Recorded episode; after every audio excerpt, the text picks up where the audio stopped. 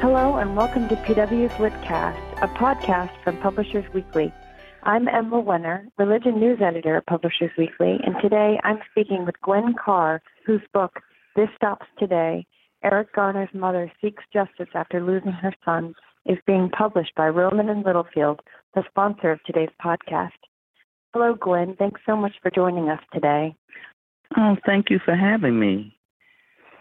You write in the book that your activism makes you feel closer to your son, Eric. How does it feel now to be writing about him and now that it's four years since his death?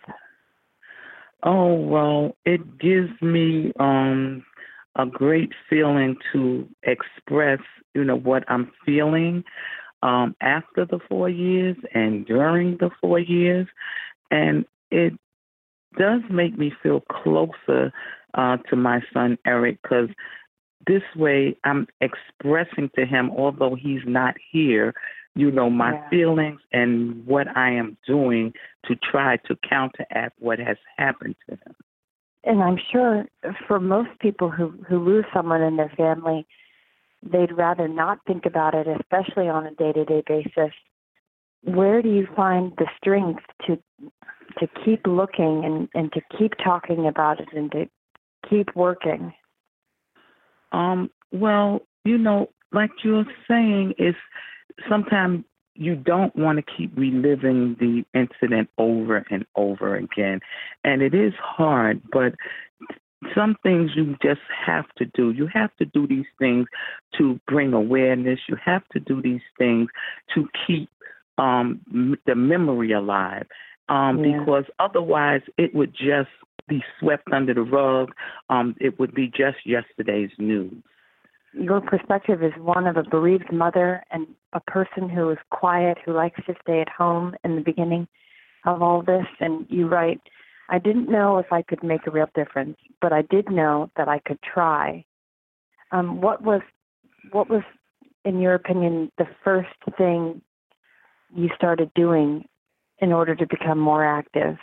Well, the first step I took, I think, was when I started going to the National Action Network um, not long after my son's death.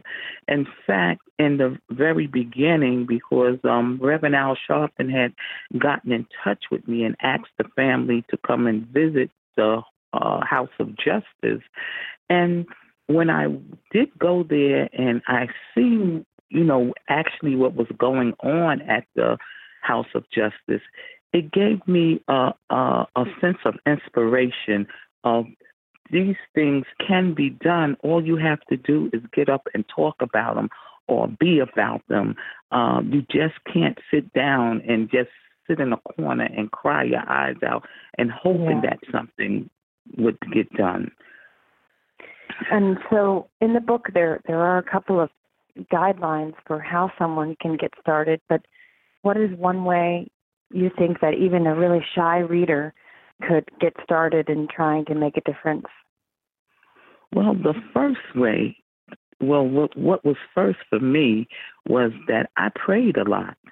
And mm. because I was like a very low key individual, never yeah. had gotten out, did any public speaking. And then as I watched other people. And, you know, I didn't do this alone. There were other people um, that I talked to, who I interacted with, and they gave me the strength. So I said, well, if they can do it, I'm going to get out here and I'm going to try and do it. You know, I it wasn't like I knew what was going to happen or how I was going to actually get this done, but I was willing to get out there because I just didn't want this thing to die and go away. Yeah, yeah. Mm-hmm. and so who or what are the mothers of the movement and why do you think that they resonated so much with people? I mean, people really identified with the mothers mothers of the movement. It seems like, and and I wondered why do you think that is? Well, the mothers of the movement. Well, it actually started when um, we were trying to uh, help Hillary uh, uh, uh, Hillary Clinton get elected, and it was uh, about seven of us who was called the mothers of the movement. But actually, there are thousands of mothers of the movement, and yeah. we are the face.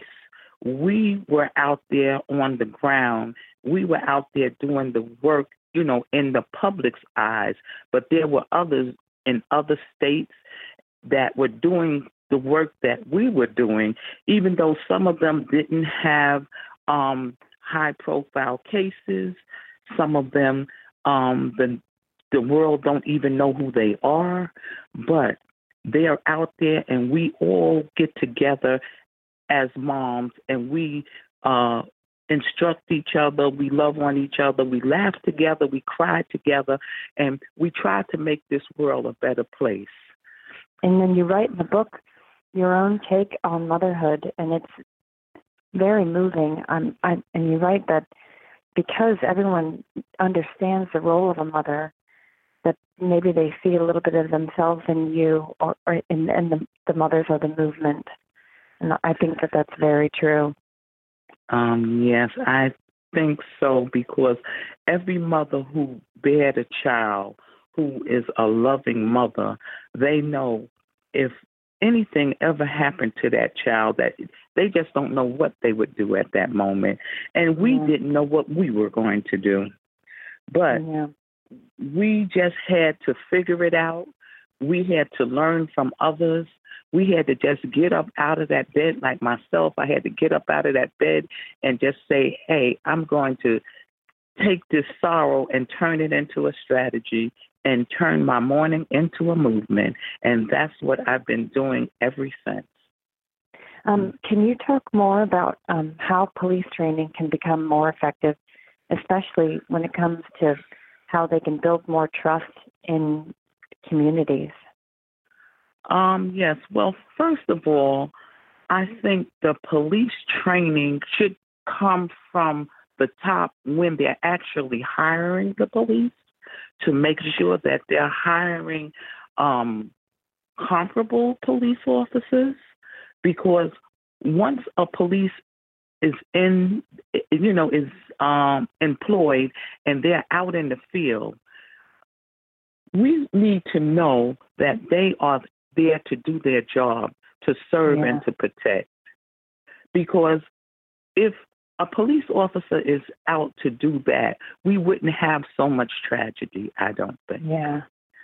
Mm-hmm. Because most of the police officers, they are out there to do what they are, what is expected of them. But mm-hmm. then you have some police officers that has their own agenda. Yeah. And they want to police the way they want to police. And that's not good. We don't need those type of police officers out there on the street. And we need more police officers um, to know who they are policing. We need more police officers to interact yeah. with the community and the community to re- interact with the police officers. Know who you're policing, know the parents of the children, walk the beats, don't stay in your cars because this way you don't have to profile, you don't have to assume who a person is, but it's just so much out there that we have to work on with the police officers and the communities to bring this together. I see. Yeah, maybe to be familiar with exactly who they're protecting and serving. Yes. Um, that's that's a that's a good piece of wisdom, I think. Um, so, what advice do you give to other social rights activists about how to cope with the stress and the frustrations that come with fighting for equality and justice? It can it can wear on you. You you explore it a little bit in the book. What do you tell others? Well, there's different ways that you deal with stress and anxiety uh, because this journey is not an easy one and it's not a popular one. It's just that we all come into different situations, different obstacles, and we have to deal with them as they come. And we don't know what we're going to be hit with next or what the negativity is going to be Uh, but I just think that we have to keep our heads, um, and we just have to um, trust that we can try to make a, a, better world out here if we come together. That's the yeah. main thing. We have to come together. We have to bring awareness. We have to bring transparency and make everyone see what's going on. That this is not just a story that we're telling. It's the truth. It's out there. Just like when my son was killed, the the video it showed everything from point A to point B what is actually going on out there. And this goes on yeah. every day, all day long. Um, it's both incredible and disturbing that there's video of it. I mean, that must have been very difficult for you as a mother to know that so many people are watching this and and my my next question for you is is what is the most important thing you want readers to know about Eric? I mean, beyond that video, that's what a lot of people have learned yes. of him.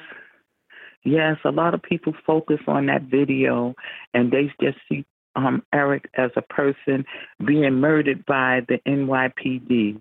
But there was a life of Eric before he was murdered. Uh, Eric had uh, a very uh, I wouldn't say productive, but I would say he had a very graceful life, you know, coming up. He uh, came up in uh, a middle income family. Uh, he had brothers and sisters that loved him. He had a mother that adored him, and he adored his family. He was a great lover of Christmas. He was a great lover of the Giants, the New York Giants, which he would not mm-hmm. miss a game, although they were losers all the time. But we used to tease him about that. but we, but he had so we had um such a good time. The family just used to love for him to come around because he was a big jokester. Always kept us laughing. Um, one who could think on his feet and we miss all of that. And yeah. I've even had people who came up to me after his death to tell me different things that they shared with me about my son. Even a homeless man told me that Eric fed him every day. He said every time Eric bought a sandwich, he would buy one for him. And I says, wow. And he says, wow. He says, I just can't believe he's gone ministers have come up to me and said Eric would stop and talk to them. And when this one particular minister says every time Eric Eric would stop and talk with him before the conversation, before he would walk away after the conversation, he said he would never say goodbye. He would always say, "Share the love, Reverend. Share the love." And share he said love. that resonates. Mm-hmm. That's that's what he wow. told me. Mm-hmm. Oh, I love that. I mean, and and I see T-shirts that say "I can't breathe," which is oh, it it's just so yes, hard to see. But yes. I I wish that maybe maybe we could make T-shirts that say "Share the love" too. That's that's great. Yeah, yes. But you know, just like the, the T-shirts, those were his last words. Uh, I can't breathe, and as my my book uh, the name of my book is This Stops Today. Those were yeah. some of his last words also. Oh, and, okay. mm-hmm, yes, This Stops Today. Um, if you look at the video, those are some of the words that he said um, before I, he was murdered. Oh, I'm glad you pointed that out. I didn't realize. That's yes. Mm-hmm. Great. So, um, like people would ask me why did why did I name my book "This Stops Today," and I said one of the reasons was because those were some of his, my son's last words, and another reason why I named it "This Stops Today" is not because the killing and the murdering has stopped, but as mothers and mothers of the movement, we are saying that we're not sitting down and taking this anymore. We're going to get out there and we're going to be on the ground. We are going to go to lawmakers. We are going to protest and say, we want change. We are demanding change. We're not just going to sit back and ask for change, but demand yeah. it. Wow. Well, what an important message, and I think your book beautifully carries it. And congratulations and um, October 1st. Can't come soon enough. Yes, Um, yes. Thank you so much for joining us, Gwen, and also thank you to the audience for listening. And please join us for the next Litcast.